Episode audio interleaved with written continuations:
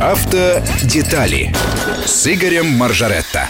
Фальш-старт, фальш-старт. Доброе утро. Приветствую, Игорь, еще раз скажу я. Не слышим мы пока, Игорь. Доброе утро, друзья.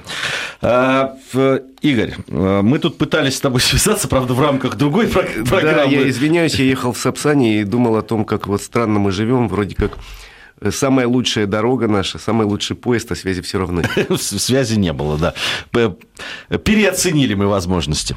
А, Но неважно. Зато сейчас я задам тот вопрос, на который... я готов на него ответить. мы твоим коллегам задавали его.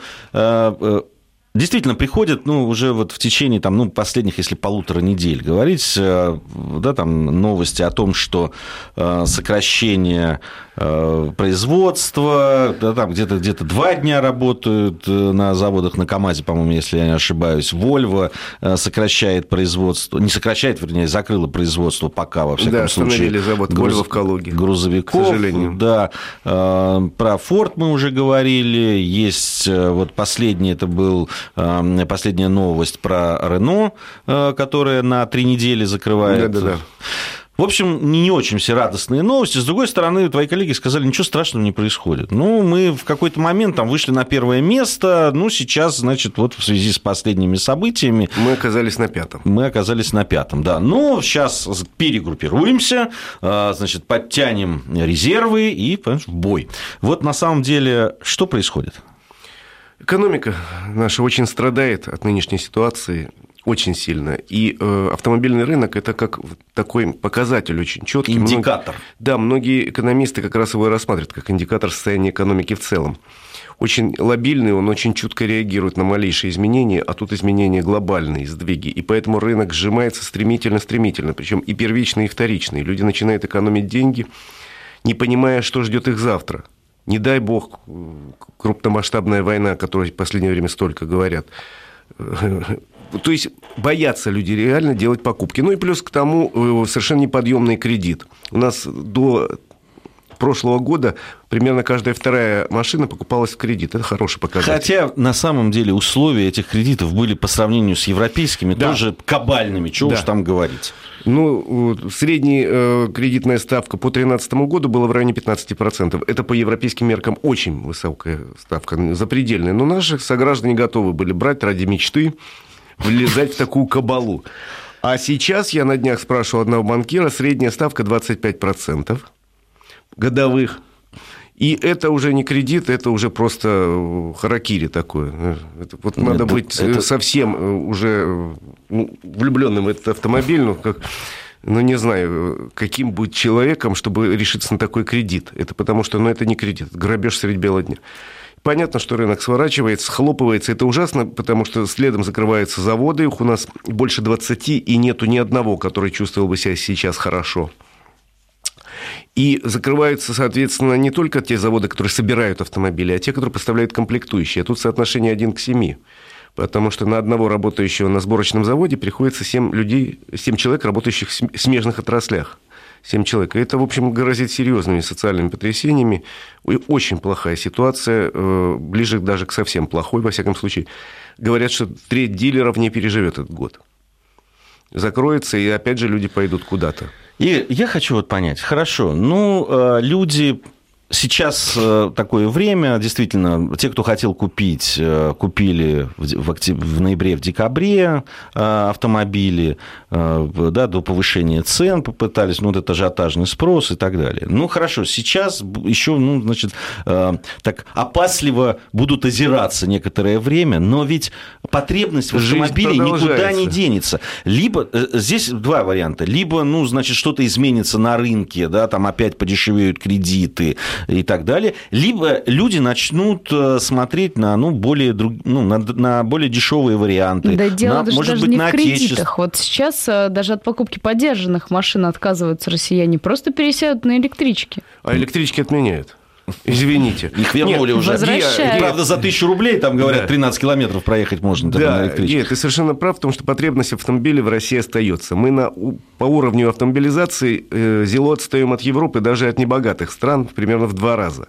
И это при том, что такая среднеевропейская страна, которую можно там на велосипеде пересечь за два дня, и э, Россия, где э, огромные расстояния, где, Где, там- в общем, на тот же велосипед надо потратить жизнь и, в общем, и пересечь страну, если повезет. Ну да, э, собственно, расстояние огромное, общественный транспорт, скажем так, мягко работает недостаточно хорошо, чтобы э, можно было доехать из пункта А в пункт Б э, за доступные деньги. Такое во многих местах удовольствие Да не, ну, недоступно. даже вот во- возьмем Поэтому машина там нужна Подмосковье, да, вот люди, которые там, ну, вот живут здесь, э, и практически у всех есть участок, дача, не знаю, дом там в 100 километрах, 80 километрах, в 120 километрах и так далее. Добраться туда, да еще привезти фикус любимый, кошку и, И там- тещу. И тещу, да, тоже любимую, вот, э, практически невозможно. Безусловно. Без этого самого. То есть, никакая э, электричка не спасает. Потребность в автомобиле есть, и она достаточно велика во всех регионах. Это в Москве более-менее город насыщен. А если отъехать на 100 километров, уже понимаешь, что вот многие люди хотели бы, очень нужно им, но часто не могут себе позволить. Поэтому я э, могу так потихоньку предсказывать, что рынок будет жить. Конечно, он в сжатом состоянии. Как и все я сильно надеюсь, что ситуация улучшится в ближайшее время. Но рынок в любом случае будет жить, хотя, в общем, он четко разделится на два направления. Будут по-прежнему хорошо продаваться очень дорогие автомобили. Это вот бабки не ходи, потому что они всегда хорошо продаются. Ну, И- то, то- то есть те 20 человек, которые покупали э, Мазерати, Майбахи. как- Они они, будут- будут покупать. Да. Ну, Значит, слава богу. И, соответственно, будут продаваться очень дешевые новые автомобили или подержанные, недорогие. Э, Средний класс вымрет. Вообще это уже заметно, потому что очень многие компании убирают из модельного ряда многие машины, которые вот нишевые, особенно в среднем классе, которые покупали люди, ну, достаточно хорошо зарабатывающие, не миллионеры, ну, человек хорошо зарабатывает, устойчивая у него зарплата, премия платит. И он выбирал себе какой-нибудь автомобиль вот не такой как у всех. И Вот эти все не такие, как у всех, автомобили уходят. Ну, вот как классический пример могу сказать, что Mazda уже объявила о сокращении модельного ряда А России. как ведь она хорошо себя чувствовала на Она и нашем сейчас рынке. себя неплохо чувствует, но будет упор сделан на три модели. А кого уберут? А уберут Mazda 2 небольшую, она не очень хорошо у нас продавалась. Ну, какое-то количество людей выбирало эту машинку симпатичную. Теперь не будет. И не будет в модельном ряде э, Mazda 5, это такой минивенчик маленький, симпатичный тоже. Убирают. Оставляют Mazda 3, Mazda 6 и CX-5 в основном. Ну, там еще есть CX-9. И все, сказали, вот это хорошо продается, мы на это делаем упор. А все, что там нишевое, до свидания. И то же самое каждая компания будет прореживать свой модельный ряд, убирая модели, которые не дают прибыли, которые продаются тиражом меньше тысячи экземпляров. Люди начали жить посредственно, написал нам Сергей из Москвы. Вот да, начинают. Вот да, Начинают, Вот да. теперь все, мы всегда живем посредственно. То единственное, что какие, какие они, эти возможности финансовые? Вот в чем вопрос. Так, у нас э, сейчас будут новости середины часа. Я хочу э, и призываю всех э, задавать свои вопросы э, нашему гостю, нашему автомобильному эксперту Игорю Маржаретто.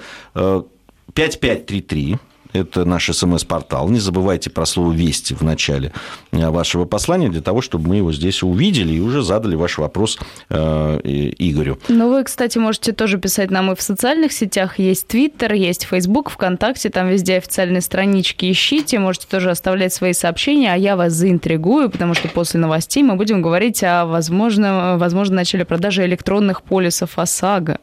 Будем говорить с нашим экспертом, автомобильным Игорем Маржаретто уже после новостей. В Москве 9 часов 33 минуты. Наш автомобильный эксперт Игорь Маржаретто, Гия Саралидзе и Александра Писарева в студии. Время для хороших новостей. Игорь, вам слово. Ну, у меня действительно есть хорошая новость для автомобилистов. Я вчера проехал кусочек по новой трассе М11, которая запущена уже в Подмосковье. Вот в Шеремете можно по ней проехать, и в обход э, Вышнего Волочка. Э, Хорошая новость, ну, что она, возможно, будет пущена досрочно. Ее планировали пустить к 2018 году. Но теперь идет речь о том, что какие-то достаточно большие участки сдадут в этом году и в 2016 году. Строители поставили задачу сдать досрочно не от хорошей жизни, а потому что э, дорожает, э, работа дорожает, и, как сказал руководитель этого всего безобразия, в смысле руководитель строительства, что у нас один единственный выход – не повышать цену, это быстро построить досрочно. Так что новую дорогу, возможно, мы получим Ну вот единственное, что 17 быстро году. это качественно. Быстро это качественно. Там слишком много поставлено на кон и очень много наблюдающих за качеством. Сейчас у нас количество проверочных организаций, как известно, достаточно велико. Нет, дорога хорошая, если кто уже ездил в Шереметьево, э, может оценить. Ну и все-таки возвращаясь к заявленной теме, время для хороших новостей закончено. Говорим, говорим о других. Российский союз автовладельцев предложил опробировать э, работоспособность системы продаж электронных полисов ОСАГО. Как вы считаете, причем предложили-то уже начать с 1 июля, то есть меньше, чем через полгода. Как вы считаете вообще, каково будущее этой системы электронных полисов? Вообще, э, это было прописано в концепции развития системы ОСАГО введение электронных полисов. Да, но пока говорили, что это не отработана система, как их выдавать, как их продавать. Э, плюсы налицо. В общем, исчезает во многих случаях агент, э, который продает эту штуку, а агент, как известно, стоит дорого. То есть посредник. И если есть возможность купить в компьютере, сразу вы экономите там процентов 10-20 от стоимости. Это здорово.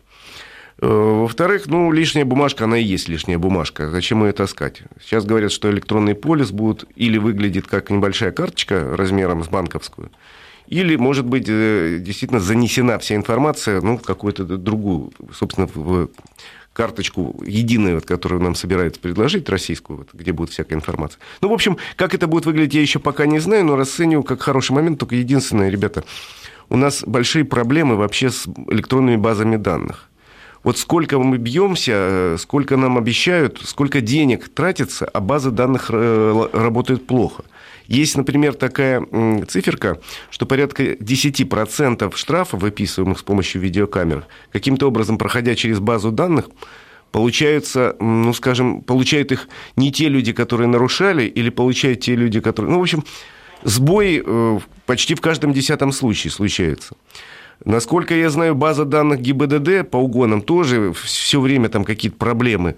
База данных по учету ГИБДД опять же с проблемами связана все время. Налоговики периодически людям присылают счета за машины, которые были проданы 150 лет назад. Ну, это вообще, это такая беда. Ну, это, вот, особенно, вот... да, вроде все, и там уже люди сняли с учета, и прошло там 25 лет, и все равно продолжают приходить эти, и да, разбираешься, да, да. И разбираешься, пока не придешь туда, и ручками кто-то чего-то там не сделает. Там, ну да. И то не Я, не например, факт, смотря, вместе с коллегами бьюсь уже много лет за то, чтобы упростить систему получения медицинской справки, и все, все это упирается в то, что у нас нет базы данных по психически больным и по наркоманам с алкоголиком, нету такой базы, а если она есть, она какая-то убогая, и полиция к ней отношения не умеет. С нашей жизнью они должны mm. очень обновляться по алкоголикам. Да-да-да. Да и по остальным тоже. Я к чему говорю? Вот когда речь, в речи в нашей появляется словосочетание «база данных», я сразу напрягаюсь. Потому что э, сбоев будет много, увы. Не, не знаю, как эти люди составляют программы, как эти люди отслеживают, как работают программы, но, коллеги, согласитесь, примерно раз в месяц мы с вами обсуждаем, почему не работают видеокамеры в Московской области, почему в Краснодарском крае присылают какие-то левые штрафы и так далее. Но ведь это же каждый месяц так. Поэтому я двумя руками за э, электронный полис ОСАГО, только при этом надо понимать, что будут всякие сбои, будут всякие проблемы. А наша система, она, знаете, такая странное, вот как с эвакуацией.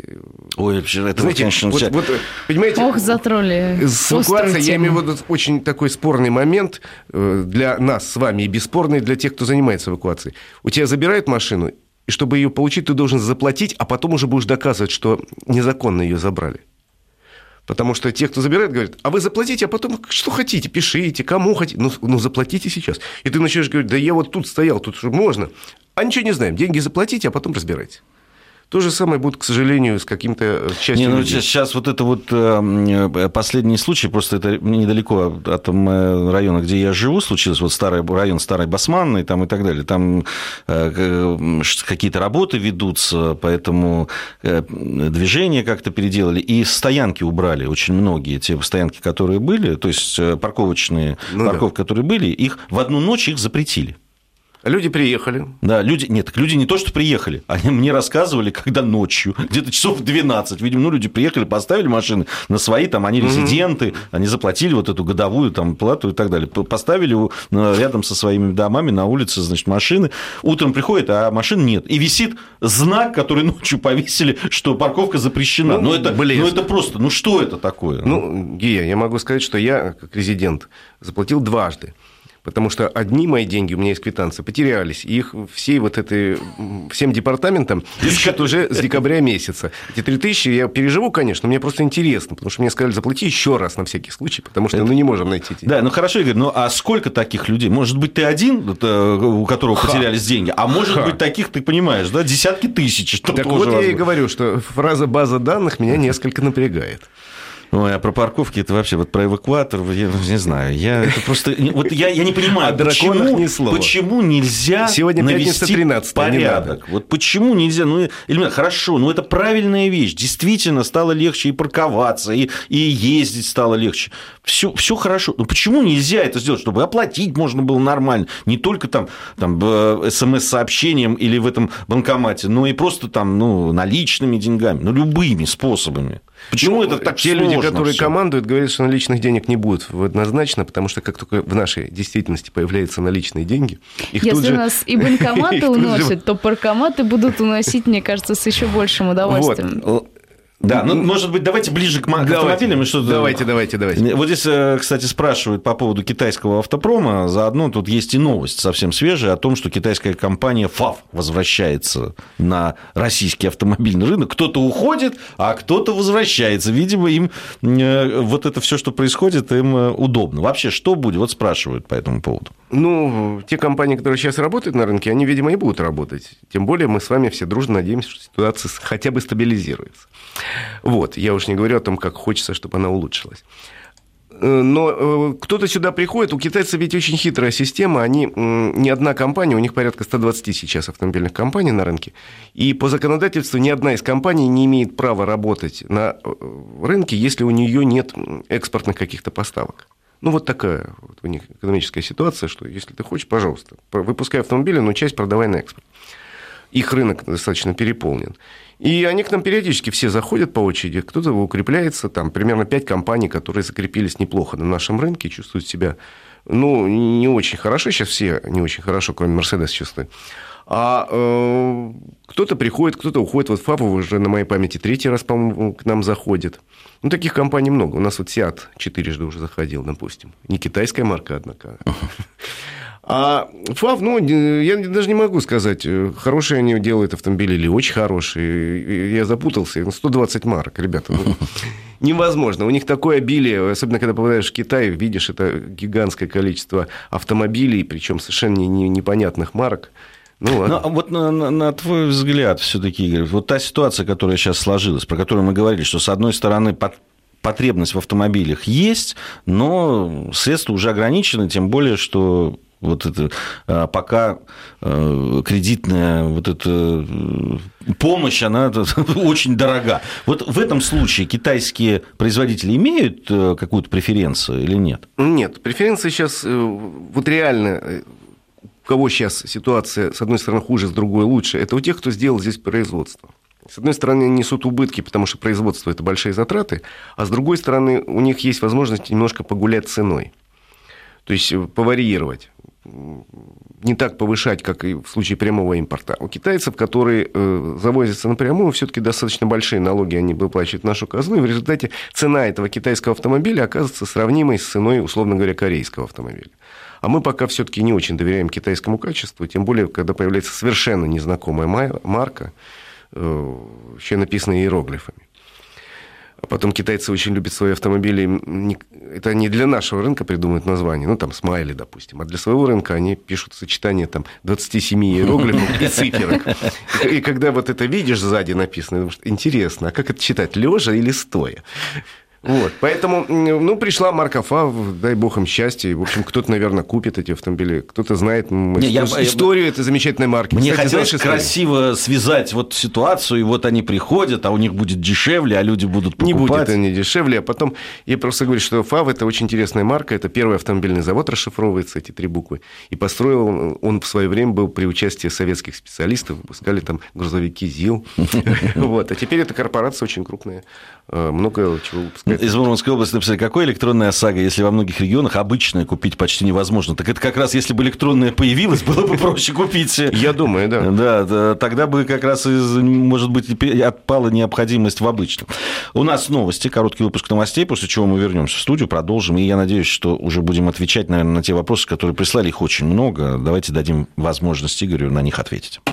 Игорь Маржарета, наш автомобильный эксперт, у нас э, в студии. Обещали мы задать вопросы. Вот э, вопрос из нашей группы ВКонтакте.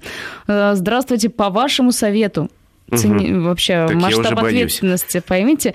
Выбрали Солярис хэтчбэк, теперь боимся угона. От себя могу сказать, я уже посмотрела Hyundai только на седьмом месте по, э, в рейтинге самых угоняемых машин. Но тут вопрос. Подскажите, достаточно ли блокиратора на ручной вал, штатного иммобилайзера и секретки по отключению бензонасоса или есть другие, более действенные, но бюджетные варианты?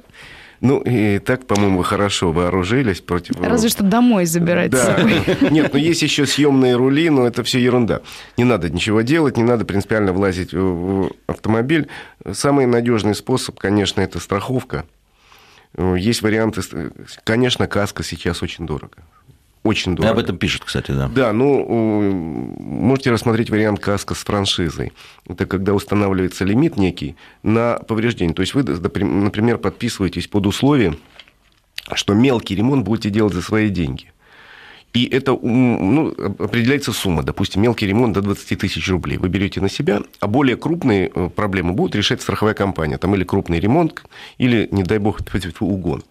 И такая, э, такой полис, каска с франшизой, может стоить примерно 50% от полного. Это очень хороший вариант, поэтому настоятельно советую для нового автомобиля рассматривать вариант с каской обязательно. Ну, а э, число приблуд таких, э, народные умельцы наши какие-то м, придумывают совершенно фантастические вещи, но еще раз говорю, когда это, когда мастер, даже очень хороший, влазит в сложную электронику современного автомобиля, сложную механику современного автомобиля, это может где-то ёкнуться на дороге. Неплохо закончится. Да, не надо. Э, От э, угонщиков-любителей достаточно более чем того, что вы поставили. А, а если уже на ваш автомобиль положит глаз профессионала, тут вы ничем не спасете, даже если автомобиль прикуете цепями к бетонным там блокам. Я, кстати, столкнулся с тем, что э, спутниковые антиугонные вот эти системы невероятно подорожали. Э, Вот, э, ну, просто я сам, э, у меня условия страховки, что должна стоять вот эти ан- антиугонные эта системы. И мне там, если я платил 900 там, рублей, по-моему, в месяц, что-то, то ли что-то такое за обслуживание и так далее, то сейчас это полторы тысячи. Ну да, в общем, к сожалению, я так понимаю, что эта система построена полностью на импортных каких-то деталях, во-первых, а обслуживание тоже связано с эксплуатацией аппаратуры, которую вряд ли производят в России, к сожалению. Вот такая неприятность. Еще вопросы уже с нашего смс-портала 5533. Каковы перспективы полной локализации производства автомобилей, включая комплектующие в России, написал Виталий из Петербурга. Никаких. И это хорошо.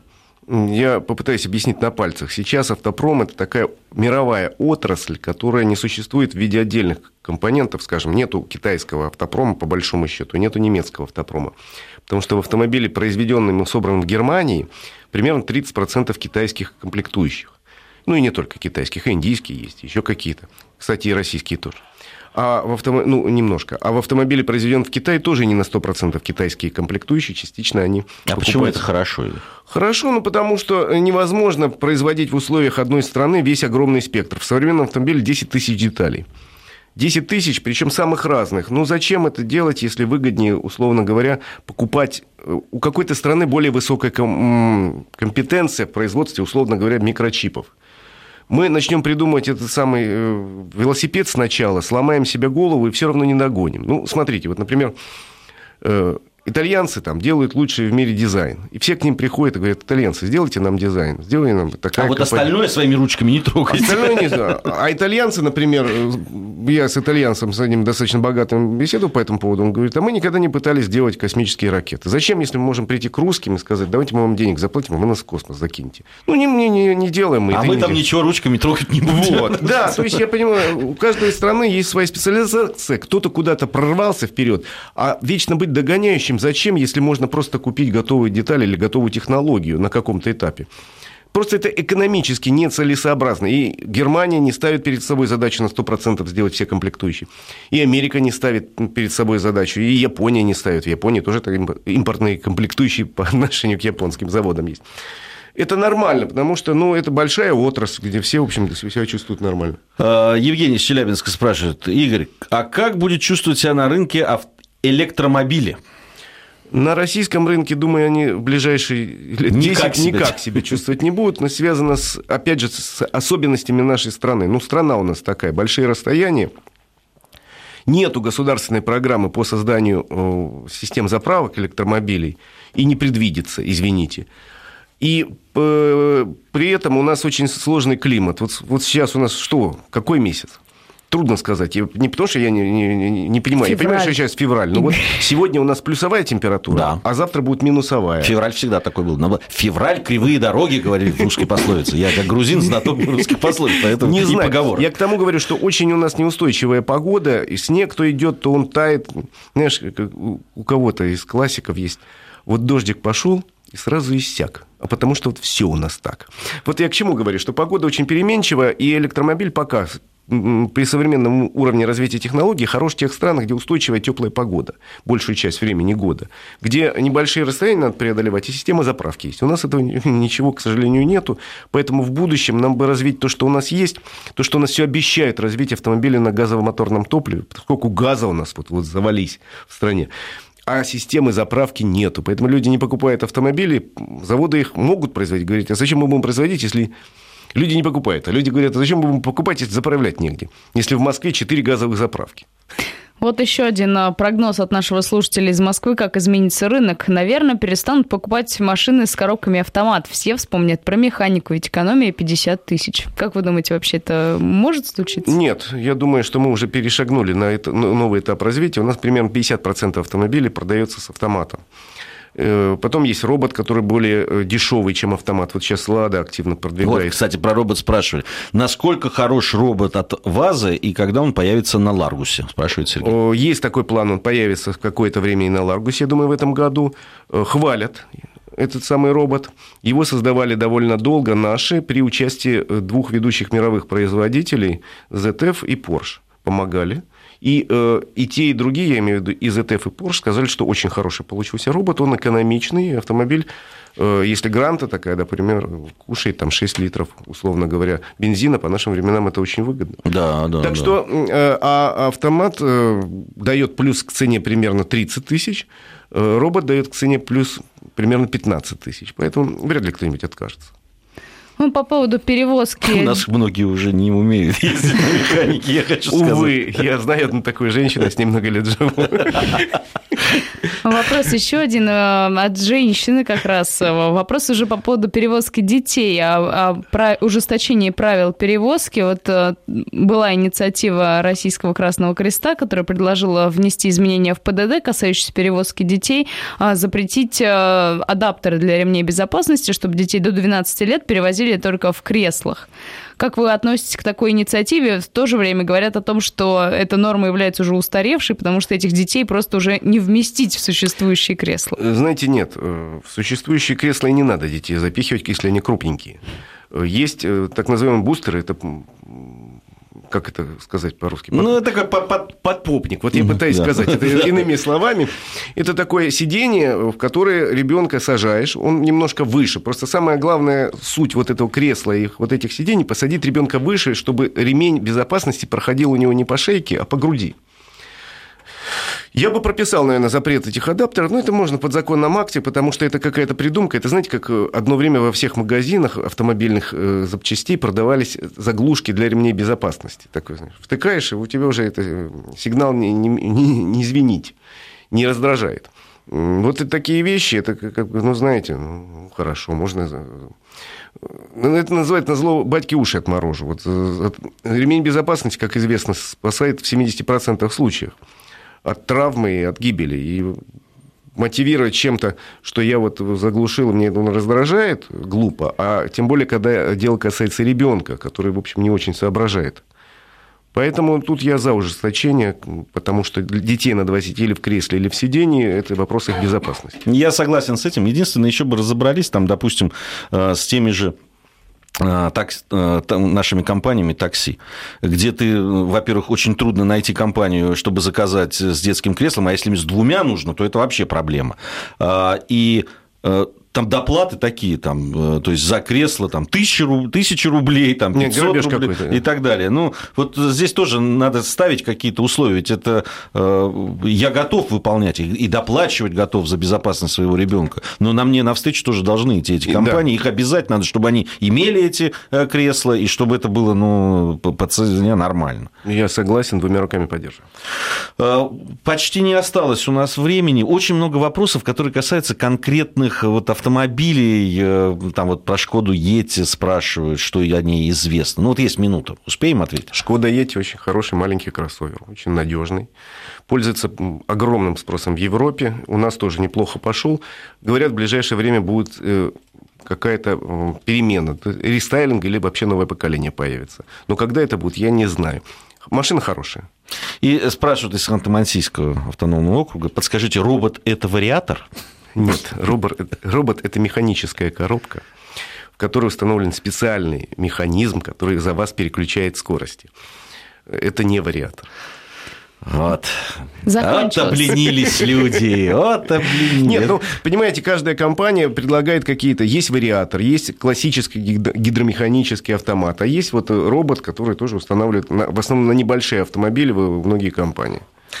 Игорь Маржарета, наш автомобильный эксперт, у нас был через неделю, я надеюсь, вновь увидимся. Я тоже надеюсь. Да, а И мы на связь, я надеюсь. И мы, а мы ждем э, Алексея Мухина. Будем обсуждать главные политические события.